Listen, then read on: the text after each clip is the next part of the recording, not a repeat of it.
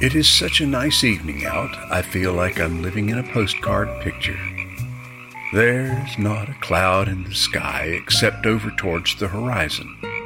All those sky colors singing as if they were calling to someone or something. The humidity is dissipating while this day comes to a close. The deck overlooking the Ocklawaha River faces slightly west, just enough to catch the last of the day when the sun is on its way to brighten some other place on the planet. The world of night sounds is alive and well. It would seem what lives across the river in the woods won't be ignored this late evening. If you listen carefully, you can faintly hear the conversation going on between the creek and the river at the intersection where the smaller one meets the larger one, singing softly, like someone speaking at a distance and you can't quite make out what they're saying. You only know there is a dialogue going on. The greater includes the lesser when the breeze picks up, the old oaks and pines occasionally groan against the inclination to change. But the more they stay the same, the more they change. I doubt they care much, really. Our owl pair have returned briefly. I heard them earlier calling after each other. They disappeared for a while. Maybe they went on vacation or something. Our own cricket tribe is calling to us through the cracks under the floorboards of the deck. Maybe they're prophesying of coming rain, or maybe just singing because it's dark and it's time to sing. I reckon it seemed a safe place to live. Everybody's got to live somewhere, right? Even crickets. Such a beautiful sunset, and for the grand finale of the day, there's supposed to be a full moon tonight. Yeah, God is absolutely brilliant, isn't he? I'm Social Porter, and this is Outposts cool jazz and contemplated conversation. Our topic tonight is based on Philippians 3 7 to 14. All for Jesus, all I am and have and ever hope to be. We have forgiveness for the sake of Christ's blood the Lord hears our prayers for the sake of Jesus, and God no longer remembers my sins for the sake of the reconciling work of Jesus, the Christ of God. All for Jesus, all I am and have, and ever hope to be. I'll be right back.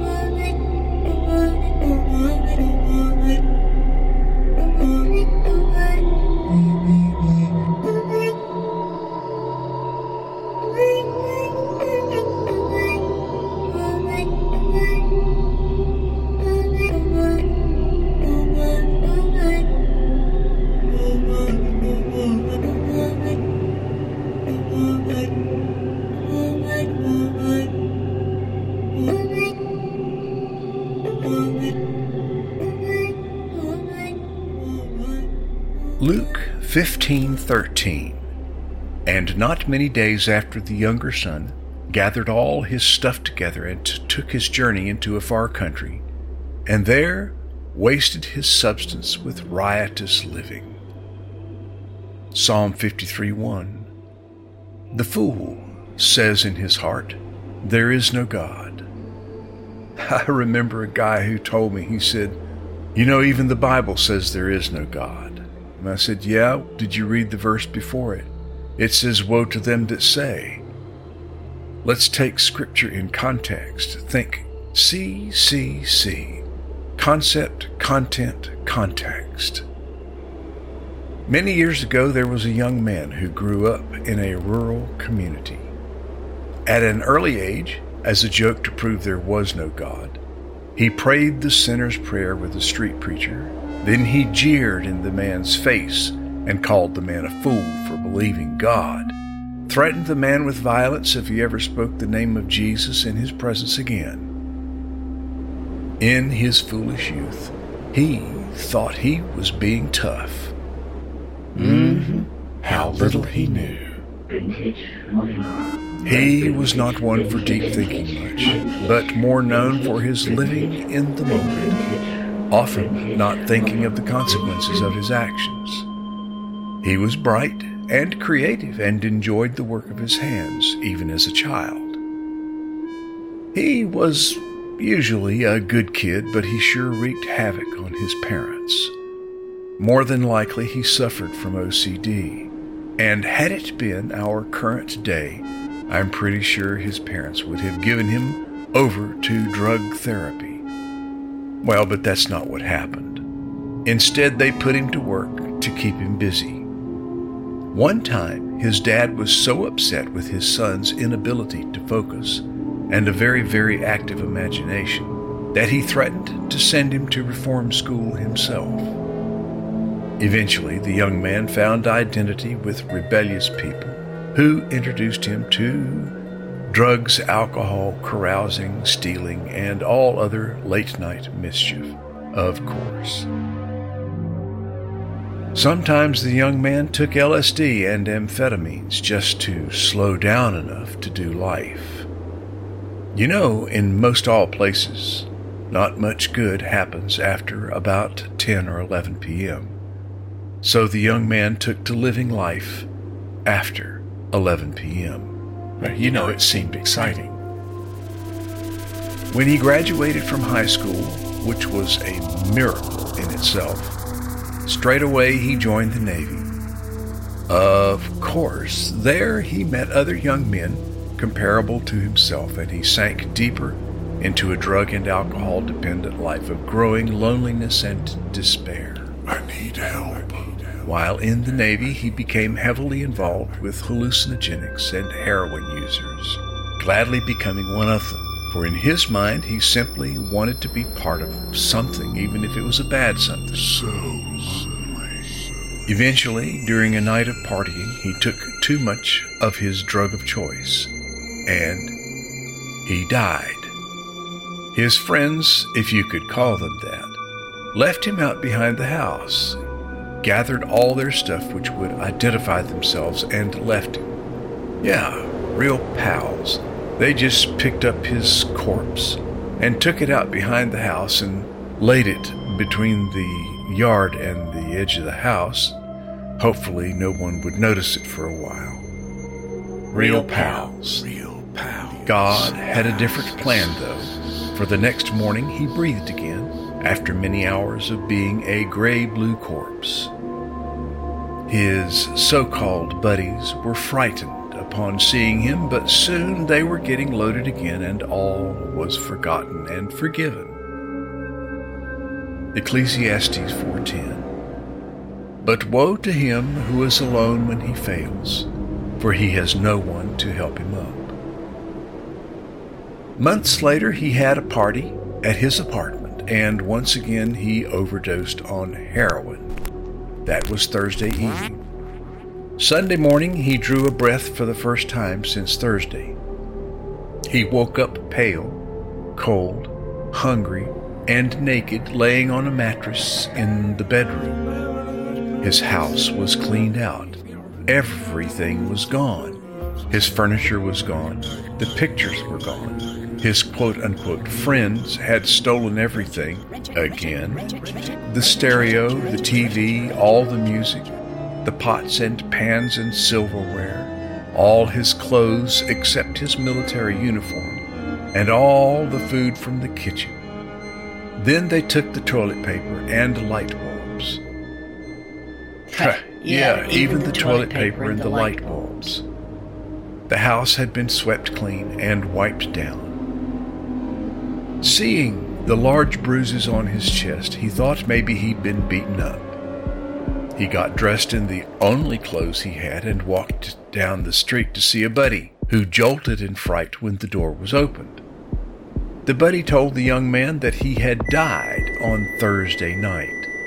No pulse, no breath, just gray, blue, and dead, dead, dead. The man said they had beat on his chest to make his heart pump, but nothing helped.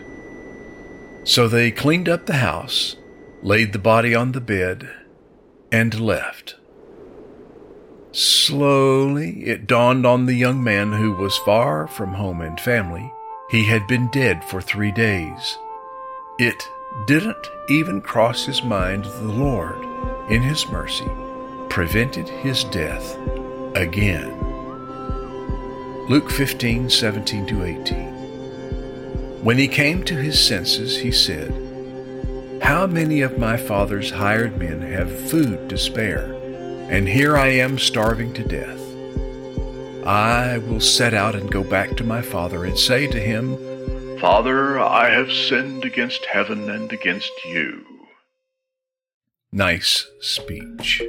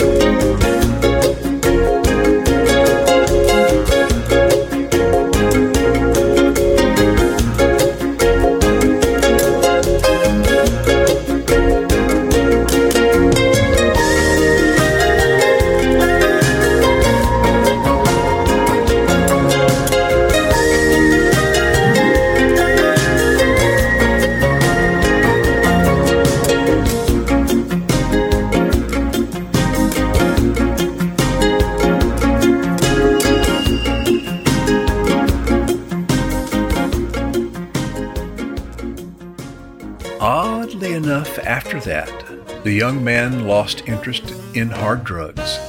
After all, he had been dead twice because of drug overdoses, and something just clicked in him. Uh, yeah, imagine that.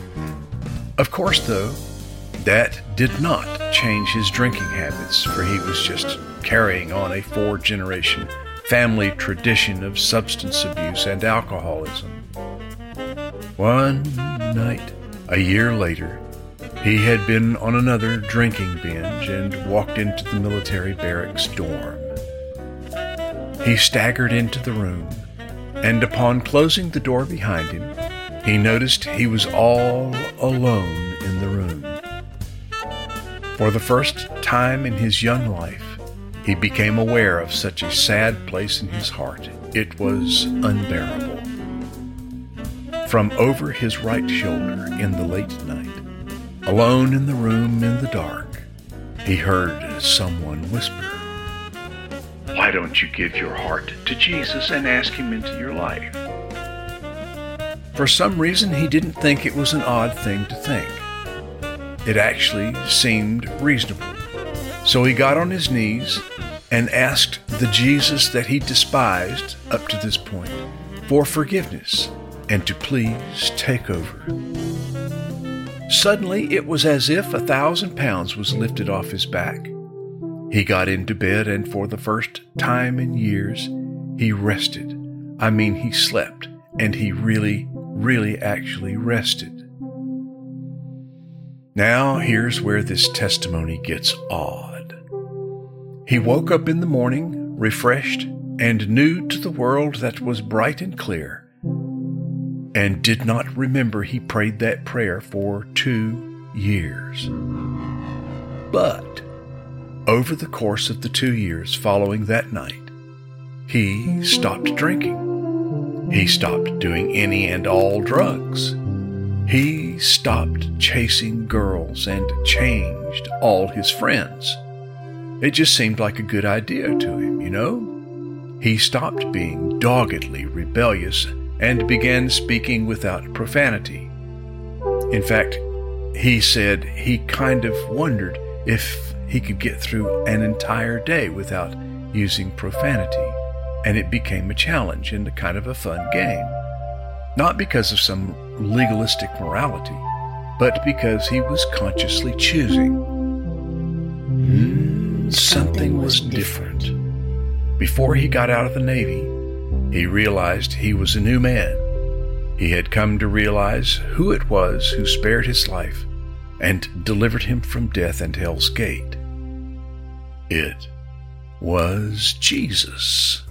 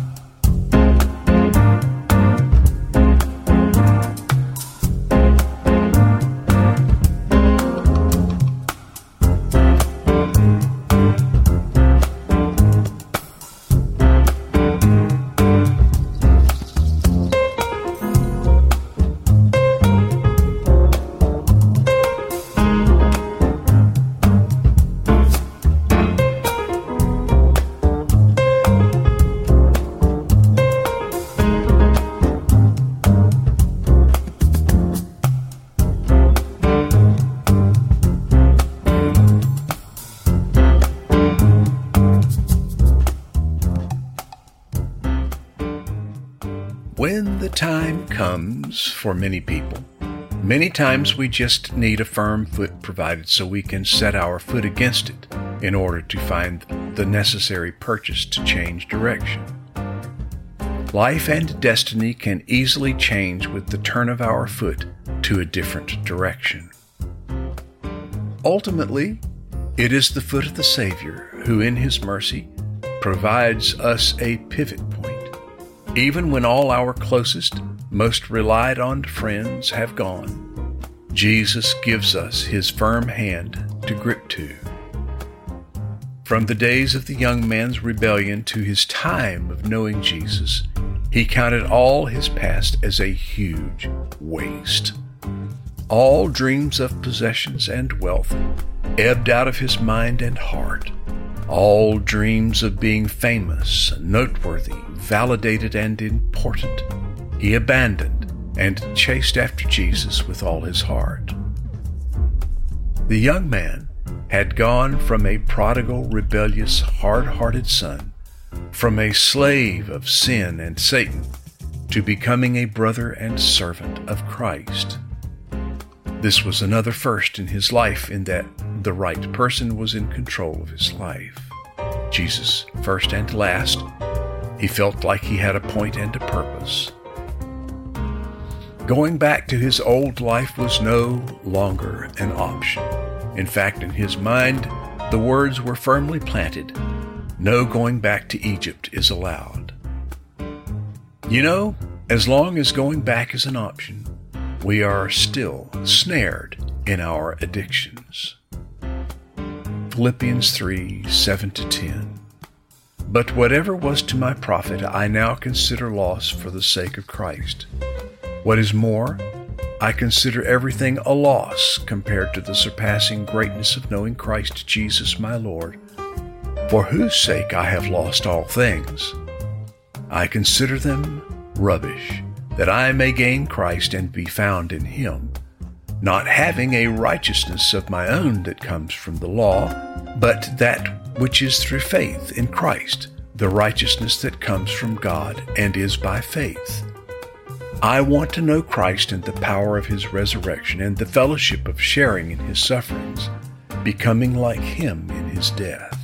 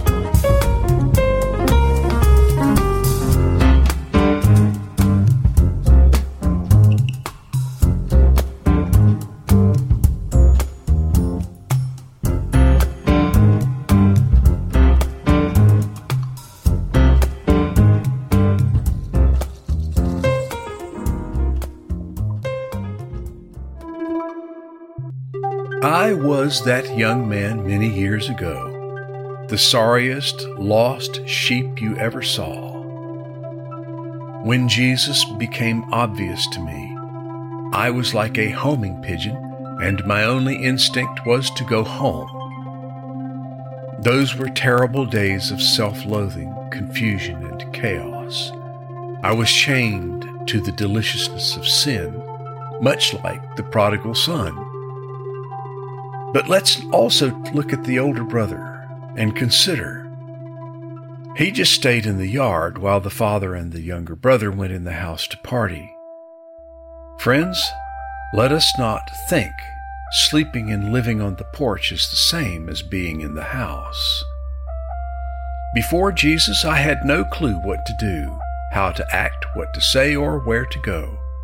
I just breathed with every day and mindlessly went forward with no plan about tomorrow. But standing here now, many years later, I see the hand of the Lord all through my life. By way of my rearview mirror, I easily recognize the Lord speaking to me as a child, defending me when I was just so ignorant, and believe me, I was ignorant of most everything. In fact, I was ignorant to the point that I died twice. Let me make a note here that the root of ignorance is the word ignore, and I completely ignored everything that was wise, honest, and good. I see the vision of God playing in me even before I ever thought about Jesus. I had God dreams and God ideas even as a child and didn't know it was the Lord who was working. I remember my cousin telling me the gospel story once, and his voice was like someone murmuring at a distance. I just couldn't hear it. It is easy to see now that when I prayed with the man to receive Jesus and then made fun of him, I believe God took me seriously and pursued me with all of heaven in his wake to bring me home. Galatians 6, verse 7. God is not mocked. This is to all the desperados and traitors out there. You can come home. It's time to come home. Jesus is waiting just for you with open arms. There is always room for the humble repentant to come home, and there is no pit deep enough that the saving hands of Jesus can't reach you. So if you think you're too bad or too far, put that out of your mind. That's not true. Robin Mark wrote a song. The lyrics are Jesus, all for Jesus, all I am and have and ever hope to be. All of my ambitions, hopes, and plans I surrender these into your hands, for it's only in your will that I am free. Jesus, all for Jesus, all I am and have and ever hope to be. Philippians 3 13 to 14. But one thing I do, forgetting what is behind and straining toward what is ahead. I press on toward the goal to win the prize for which God has called me heavenward in Christ Jesus. Now, that right there, that is the truth. I do not think of myself as having arrived, but like Arthur Burton once said, I have not arrived, but I can assure you I have left.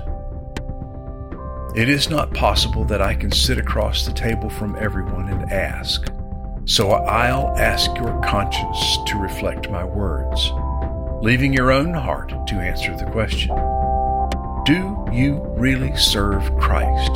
Or is it more that you merely enjoy hearing, you enjoy singing, and enjoy telling others you go to church and tithe? When you're in the great congregation at your church and you stand to sing, do you know why you stand? Or is it because that's what everyone else does? Or maybe because it's what you're told to do? What is your story of how you met Jesus? What have you done with the gifts and the fruit of your relationship with the Lord? You say you're a Christian, but how can you tell? I asked a man who was mowing our yard once. I asked him, I said, So I believe you said you were a Christian. He said, Yes. I don't know. I just, it just seemed like a good idea. How can you tell? And he kind of looked at me for a moment and then he said, Well, I've always got my faith. And I thought to myself, What does that mean? So I told my wife the situation and how I had asked him, How can you tell? And she got kind of angry with me. She said, How dare you ask someone a question like that? And I thought, Well, uh, it maybe it was a little obvious, but gosh, it seemed like a really good idea. I didn't see anything wrong with it. So I'm asking you. Only because I ask myself the same question. I say I'm a believer. Well, how can you tell? What is your story of how you met Jesus? What have you done? Inventory is a good idea sometimes, and we must be honest about our inventory. Take the truth of ourselves to the Lord, and let Him heal our wounded conscience and make our hearts well again. And right there, I'll say, think about it. Some,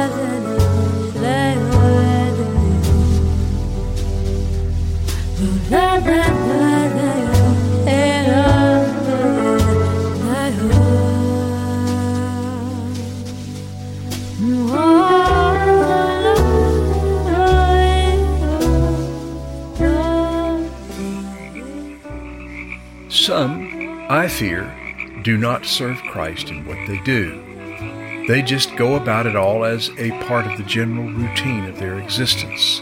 You know, it's the legitimate thing to do to go to a place of worship. Therefore they go. Some, I fear, give service in a party spirit. They serve and they think it is Christ they are serving, but in fact it is their own denomination or group. They're in love with their brand, and the Lord is over on the side somewhere.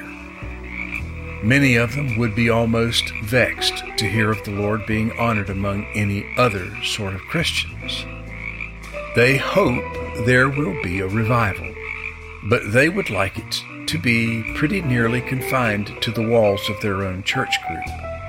That's called serving a clique, not Christ. Where do you stand? Are you all for Jesus, all you are and have and ever hope to be? Some, I fear, give service to showing up, sing a few songs, give a little money, listen to some preaching, go home after a little prayer and feel good about themselves and say they've gone to church. They're still in love with their brand. It's a routine. I'm Social Porter, and this has been Outposts, broadcast live from the cascading banks of the Ocklawaha River, where the river runs long and smooth, the trees gently hang over the river's edge, and every evening is pleasant. Music was by Andreas Oberg, Andreas Wollenweider, Yellow Jackets, Joe Sample, and Jazz for a Rainy Day. All music use is licensed by BMI. This production has been brought to you by Living in His Name Ministries, Eddie down at Area 22 Guitars, the amazing and creative team at WK Studios, and Jeff and Karen at Trinity Bakers, where there's always something good in the oven. What is your testimony? Do you have one developed? Can you tell about the time you met Jesus and he changed your life? Or is it just a general tale with no definition, no defined beginning? And I'm here to say that's not such an odd question. Because if you ask people what their testimony is, you'll meet a lot of people that can't actually tell you their testimony. They're sure they're saved, but they can't actually tell you when it happened or how it happened. Some say, Oh, I've always just been this way. If you belong to Jesus, then somewhere along the line you had to choose. No one becomes a child of God because their parents were, or that somehow they've defined themselves as a good person. I must admit I find it disturbing when someone says they can't think of a time they've ever repented and asked Jesus into their lives, but yet they're still a Christian. Oh, yes, they're sure. Oh, I'm positive. I'm a believer. And that they just always have been like that. However, that is. Take the time to write down your testimony. It's important to know about your life with Christ from its beginning. Drive carefully this week. Watch out for your neighbor.